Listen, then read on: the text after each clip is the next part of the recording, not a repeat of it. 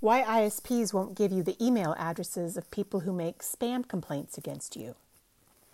Getting spam complaints and not knowing who made a particular email spam complaint is really frustrating. We get it. A common complaint that we hear, particularly from email senders who are signed up for feedback loops from ISPs, is why won't the ISP let us know who is complaining and clicking this is spam on our email so that we can unsubscribe them?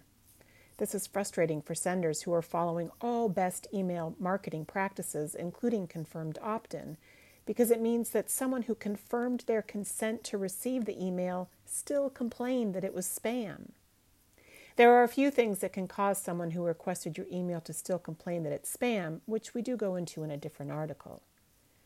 The first reason that an inbox provider or ISP won't tell you who made the spam complaint against you has to do with not wanting to help spammers do what is known as list washing. As Spamhaus explains, list washing is defined as the removal of spam traps and the email addresses of complainers or litigators from a list that is not confirmed opt in while retaining the other email addresses.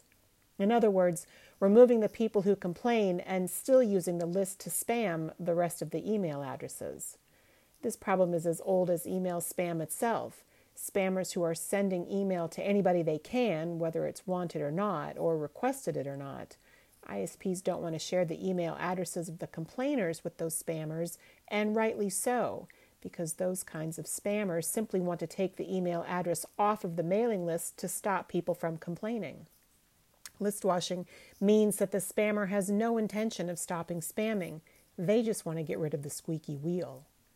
This is one of the primary reasons that inbox providers and ISPs are not going to give up the email address of someone who hit the This is Spam button on your email.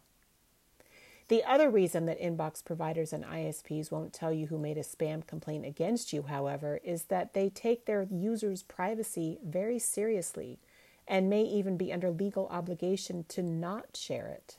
And so they are not going to disclose their user's email address. So, with that being the case, what can you do when someone who actually did ask for your email suddenly complains that it's spam? How can you unsubscribe them if the ISP won't tell you who it is? Savvy email senders create a unique token which is keyed to a particular subscriber's email address, and that unique subscriber specific token gets embedded in the email sent to that subscriber. Typically, not always, but typically, when someone hits the This is Spam, the message you get from the inbox provider via the feedback loop will include the message that you sent to the subscriber. And while the email address will be redacted, the content of your email will remain intact, including that unique token which your system can translate to the subscriber's actual email address. Most ESPs or email service providers embed this token automatically when you send email through them. Some ESPs, such as Aweber, will even automatically unsubscribe the complainer for you. Hopefully, this has shed some light on why the ISPs and inbox providers won't give you the email address of someone who complains that you sent them spam. This is a good example of a situation where you need to understand why the system works the way that it does, and then instead of bucking and railing against the system, learn to work with it. For additional information, visit us at gettotheinbox.com.